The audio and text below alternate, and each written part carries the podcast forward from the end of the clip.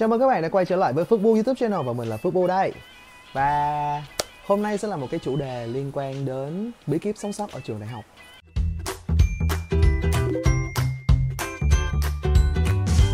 Tháng vừa rồi thì mình có cơ hội được quay trở về trường và tham gia một cái buổi tọa đàm khi tôi vào đại học.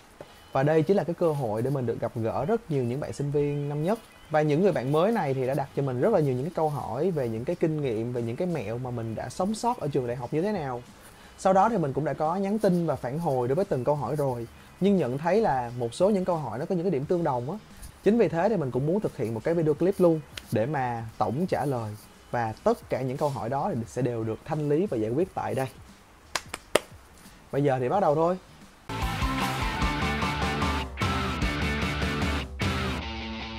Thứ nhất sẽ là một cái vấn đề liên quan đến ngại giao tiếp và ngại nói lên quan điểm của mình khi mới là sinh viên năm nhất khi mà chúng ta học cấp 2, cấp 3 thì cái lớp chỉ có vài chục người thôi.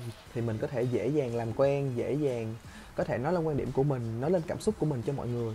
Còn bây giờ khi lên đại học thì khác, nơi mà có rất nhiều những con người, có lớp có đến hàng trăm, hàng ngàn sinh viên. Và đồng thời thì các bạn đến từ những cái vùng miền khác nhau, có những cái sự khác nhau về vùng miền, khác nhau về cái suy nghĩ và lối sống chính vì thế cái việc mà đưa ra quan điểm của bản thân mình ở một cái môi trường gọi là đa văn hóa và đa dạng như vậy á thì là một điều dĩ nhiên ai cũng sẽ gặp phải và bạn không phải là người duy nhất đâu. Có lẽ là việc mà chúng ta cần làm á đó, đó chính là đi tìm nguyên nhân khiến cho chúng ta ngại giao tiếp và ngại nói lên cái quan điểm cá nhân của mình. Thì nó sẽ có khoảng bốn cái nguyên nhân chính sau đây. Thứ nhất bạn cho rằng mình là một dạng người hướng nội và bạn cảm thấy là những bạn mà có thể nói ra quan điểm của mình một cách mạnh dạn và dễ giao tiếp với mọi người á, thì sẽ là người hướng ngoại. Và bạn nghĩ những người hướng nội như mình á, thì sẽ chỉ lắng nghe và sẽ không bộc lộ gì nhiều. Có một cái sai lầm phổ biến mà rất nhiều người mắc phải là họ luôn cho rằng là những người hướng ngoại sẽ thường rất là xông xáo, còn những người hướng nội thì rất là ù lì và sẽ ngại giao tiếp. Thì thực ra cái định nghĩa về người hướng ngoại và người hướng nội á, nó phụ thuộc vào việc là các bạn phục hồi năng lượng như thế nào. Và một khi người hướng nội đã được nạp đủ năng lượng rồi á thì họ có thể giỏi giao tiếp, giỏi thuyết trình và họ giỏi hòa nhập với mọi người như một người hướng ngoại. Và lý do thứ hai khiến cho hầu hết mọi người thường ngại nói ra quan điểm của mình đó chính là vì các bạn sợ sai. Và thực ra đây không phải là tâm lý của một sinh viên hay là một bạn trẻ mà kể cả người lớn thì họ cũng rất là sợ sai. Và chính cái việc sợ sai này khiến cho họ ngại nói ra những điều mà họ nghĩ trong lòng. Mình nghĩ sẽ rất là nhàm chán khi mình lặp đi lặp lại cái nhận định này, nhưng mình cũng xin lặp lại sai lầm nó là một bước để chúng ta có thể học hỏi. Khi các bạn mạnh dạn nói ra những cái quan điểm của mình và nếu như nó có sai lầm á thì người khác sẽ giúp các bạn sửa chữa. Không có gì phải ngại không có gì phải sợ và không có gì phải giấu dốt cả. Sai lầm cũng chính là một cái bước quan trọng để mà chúng ta học hỏi và phát triển. Cho nên đừng sợ sai lầm. Và lý do thứ ba khiến chúng ta ngại giao tiếp và ngại nói ra quan điểm của mình đó, có thể là do trong quá khứ chúng ta đã gặp một vài những cái phốt gì đó thì về cái vấn đề này á, thì mình phải tự suy nghĩ về bản thân mình và lục lại ký ức và trí nhớ xem là chúng ta đã có những khoảnh khắc đó như thế nào. Và cái lý do thứ tư và dễ thấy nhất á, như mình đã nói thì do môi trường đại học là một cái môi trường, gọi là, nó nó đa văn hóa và đa vùng miền á. Cho nên là rất nhiều bạn có những cái giọng vùng miền khác nhau.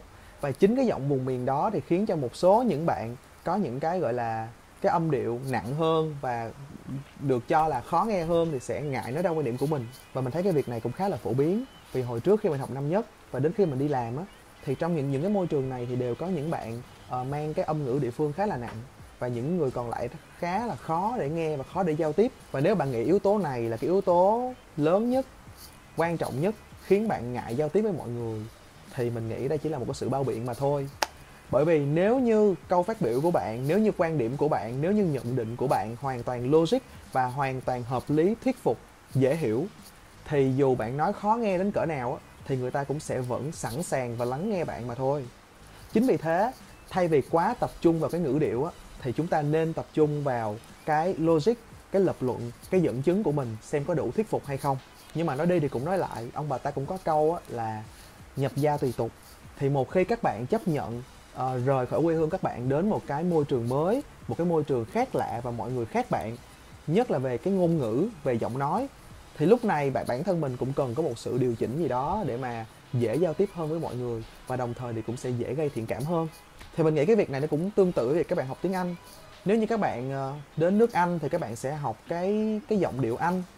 Còn nếu như các bạn đến nước mỹ thì các bạn sẽ học giọng điệu mỹ và mình thấy cái việc mà những bạn sinh viên hay học sinh đến từ những vùng miền khác nhau mà cố gắng thay đổi cái giọng nói địa phương của mình á, thì đây là một sự trân trọng của các bạn đối với cái nơi các bạn đặt chân đến.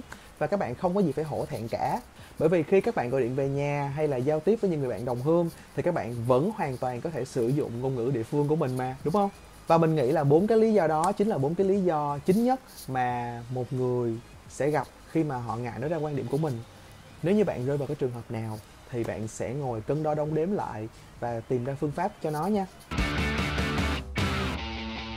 Và mình chúc các bạn sẽ sống sót tốt ở cái môi trường đại học này.